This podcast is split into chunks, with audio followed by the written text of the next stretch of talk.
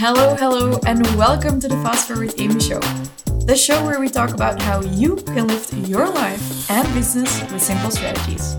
I'm Fast Forward Amy, your host and coach, and I'll bring you a new episode every Tuesday. Today, we're going to be talking about how I grew my Instagram to around 60,000 followers. Now, I have done a previous episode about how I lost 15,000 followers, so if you want to hear about that story, definitely go and check out episode 25 and you can read all about it on the website too. But today we're going to be talking about how I grew to around 60,000 followers and what like the biggest um, turning point or tipping point was in that journey yeah, exciting. this is episode 52. Uh, that means that if you want to read about all of this instead of listen to it, or you don't want to take notes because you're driving or cooking, you can just read the full recap at fastforwardamy.com forward slash 52. And I also want to say that I am sharing one big strategy today with you that I've used, but I have a bunch of other strategies for you as well about how you can grow on Instagram. So if you want some Instagram growth hacks, go and uh, go to the link fastforwardamy.com forward slash IG growth hacks or click the link in the description of this episode and you can go ahead and download that guide. I highly recommend you go and download it. You can choose the English version, the Dutch version. Go and grab it because it will save you a ton of time. Okay, let's get started. This is quite the story. Uh, I've actually told it a few times, but I want to walk you through the beginning of my Instagram story and how I did what you're not supposed to be doing. So, when I started out with my Instagram growth, um, well, I wasn't actually using Instagram. So, I had a personal training business. I got all of my clients offline, I trained everyone offline, and I didn't really use Instagram. Um, as a private person, I don't really have anything with Instagram. I think if I weren't using it for my business, I would use it like once every six months. You might be surprised about that, but um, yeah, I just didn't really use it. I also didn't really get how to use it. I was a type of person, this is a few years ago, who wasn't really into putting photos of herself online. But when I started out with Instagram, I actually figured, as I was building my business back then, I figured, okay, let me also do this Instagram thing and let me get famous or let me get my name out there. I think it was more like I wanted to get my business name out there. So back then I was doing personal training and I remember myself, it was, uh, I think it was a fall. So I had this kettlebell and I was dragging it outside and it was like between the leaves and everything. And I remember like taking a selfie and it's just like, hello, taking a selfie of me and the kettlebell. and I thought, this is gonna be it and I was I think I put my slogan "Lift Your Life" on there, and I thought, okay, this is the beginning of an amazing journey. Turns out, no one really cares about selfies or photos of you with a kettlebell. Uh, if you don't know that, it's like the the Minnie Mouse themed weights for strength training. It's like a ball with like a handle, and it kind of looks like Minnie Mouse. so I did that, and I started creating all of these posts, and I was like, look at me in the gym, and look at me getting back on track. Turns out, no one cares. And what I was doing is I was making it all about me. Later on, I so a few weeks later, I think I just kind of gave up and I was like, well, I've done three posts now and no one cares. Well, no surprise, you need more than three posts to actually practice it, this. And few months later, half a year later, my friend Jessica convinced me to start using Instagram again. Um, a lot of time went over it. We tried a few things. We also tried some automations and stuff. I'll talk about that later. But along the way, I didn't do any automations anymore. My Instagram account was growing, but it wasn't really growing with the right audience or anything. And what happened is I had a few thousand followers and I started changing everything. I started focusing on value more. I started focusing on mentorship more. And I'd like to talk to you about how I did that. So I started out really focusing on ego, ego and on being the own hero in my story. And I didn't realize that it was all about value and me being the mentor, but not the hero if I wanted people to really like my content. So what I did is, um, I stopped sucking. I stopped doing Instagram for the sake of doing Instagram and I started actually focusing on my own audience. This is a few years ago, and back then I got shadow banned. Uh, now, a lot of people say it wasn't real shadow banning, it was real. If you don't know what it is, it was basically well, they've, they've explained it that maybe you used a hashtag you weren't allowed to use, or Instagram was kind of like keeping you from getting out there to a new audience. If it was like, maybe it wasn't real, maybe it was real, but I do know that my posts didn't show up anymore for people who weren't following me. And I tried to make it work again. There was a lot there were a lot of people online who were like, "Hey, my posts aren't getting shown to a new audience," and I was focused on growth, so that was difficult. But at a certain point I was like, "You know what? This is just the way it is, and I'm going to have to live with it." So what I did is I thought, you know, screw it. I am going to focus on my own audience and I'm going to create such amazing content that everyone who follows me loves the content. I didn't say that everyone who follows me loves me. I said that everyone who follows me loves my content. And I really put that value first. So I started creating content that was super ugly. I started creating lists and infographics, and this was very up and coming. Right now, you might be like, was that a thing back then? Was that new? Because you might see everyone doing it right now, and infographics are the type of posts where you have like a title and maybe a few like little puppets and text or like six steps that you need to do to boost your metabolism. I don't know. Back in the day, I only knew of a few people doing it in the industry, and I was one of the first people to do that. And that's how I got very well connected with a lot of people in the American fitness industry. And my posts were super ugly. You can still see them on my Instagram, by the way. So if you go to fast forward Amy on Instagram, you can still see it. If you scroll all the way down, uh, you'll see a bunch of content of mine that was just so many colors, so many trials, but also that is the content that gained me so many followers a lot of people say, um, a lot of Instagram courses say, share viral content to get new followers. And back then, that wasn't yet a thing. Sharing other people's content in the beginning was like, well, you don't want to share other people's content because then people won't take you seriously anymore. And I thought that first in the beginning. I thought that too in the beginning until I realized that if I could be sharing other people's valuable content, that was even better because then people would find all sorts of value on my profile. So my focus was on giving people educational, snack sized, bite sized content.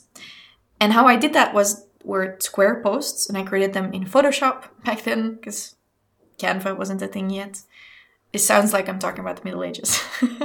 it's not, it's just a few years ago. Also, I don't know how to use Photoshop. So the way I did it, I don't think I don't think you're supposed to use Photoshop for stuff like that. I think it's supposed to be InDesign or something. I don't think any graphic designer would agree with how I did it. I wasted so much time on it. I kid you not, I think every graphic in itself took me like at least an hour to create and I posted four a day. And I was studying full time. But the good thing is at a certain point I had torn a ligament. Is that how you say it?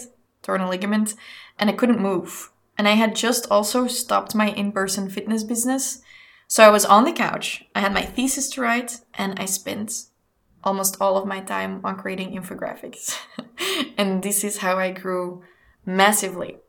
Not just because my engagement was very strong. So my engagement was strong because, well, they define engagement as being four things your likes, your comments, your shares and your saves. So that's like the top things that you see on an Instagram post.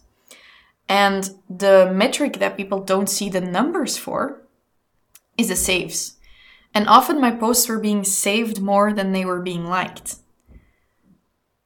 And then another thing happened. On top of people saving it because it was such valuable information, people started sharing it.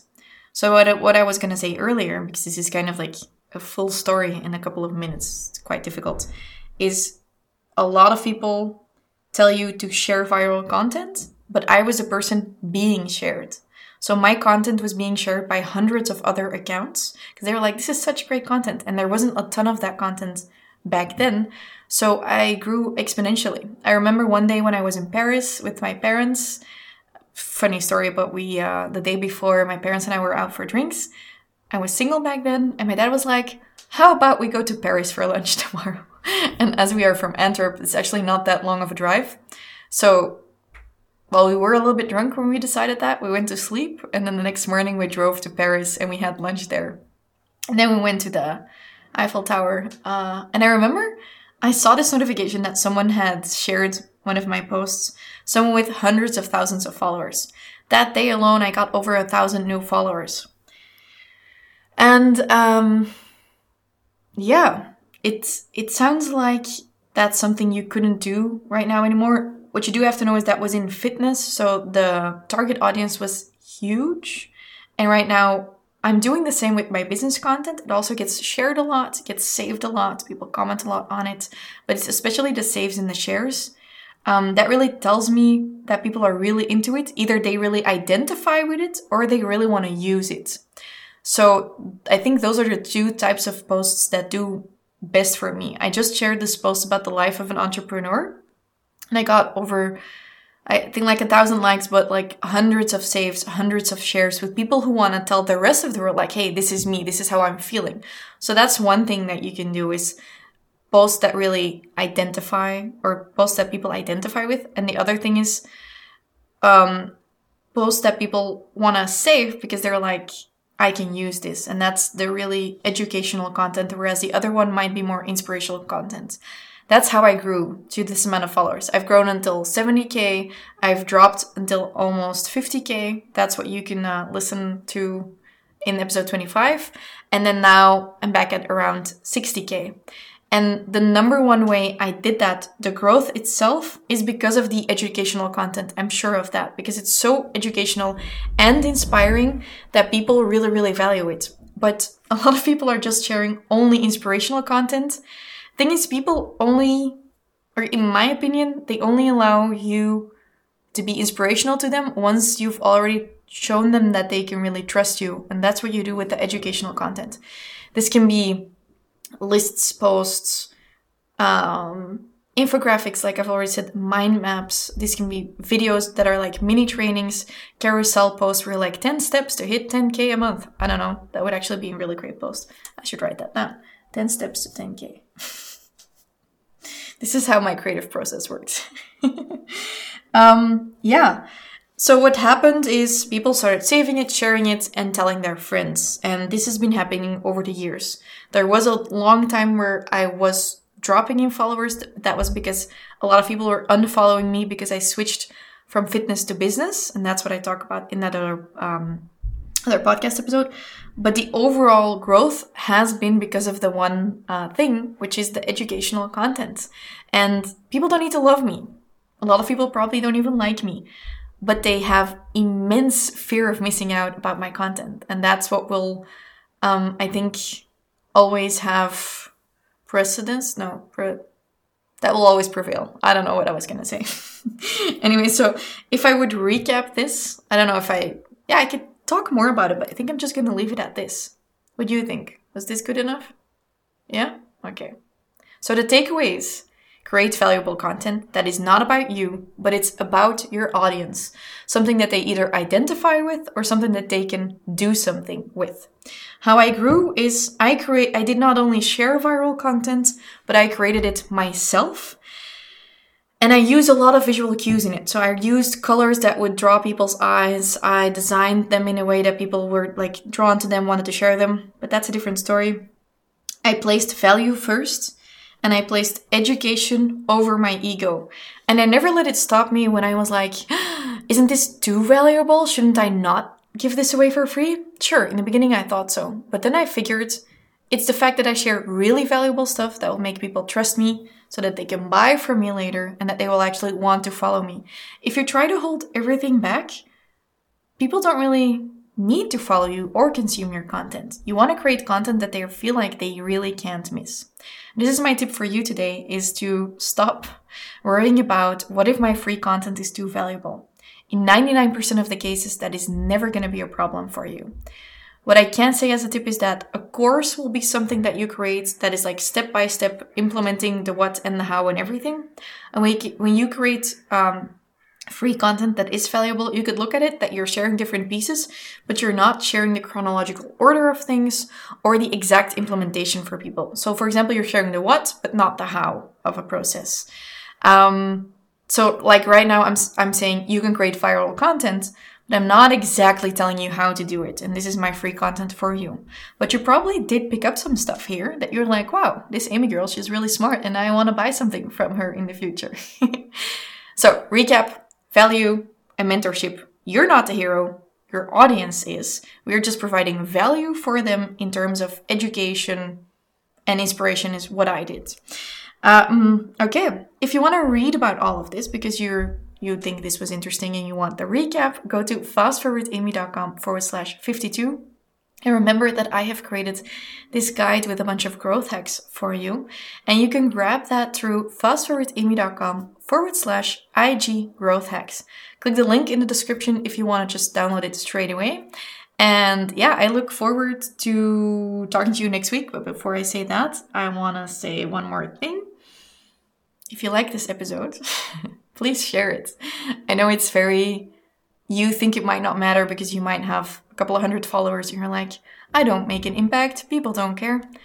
I really, really, really care, and other people care too. There might be others out there like you who would like to learn more about self development, business, marketing mindset. And if you share this episode and tag me in your stories, for example, as at Fast Forward Amy, more people will discover the podcast and the show, and we can make an impact and reach millions of people all over the world. And that's what I really want to do.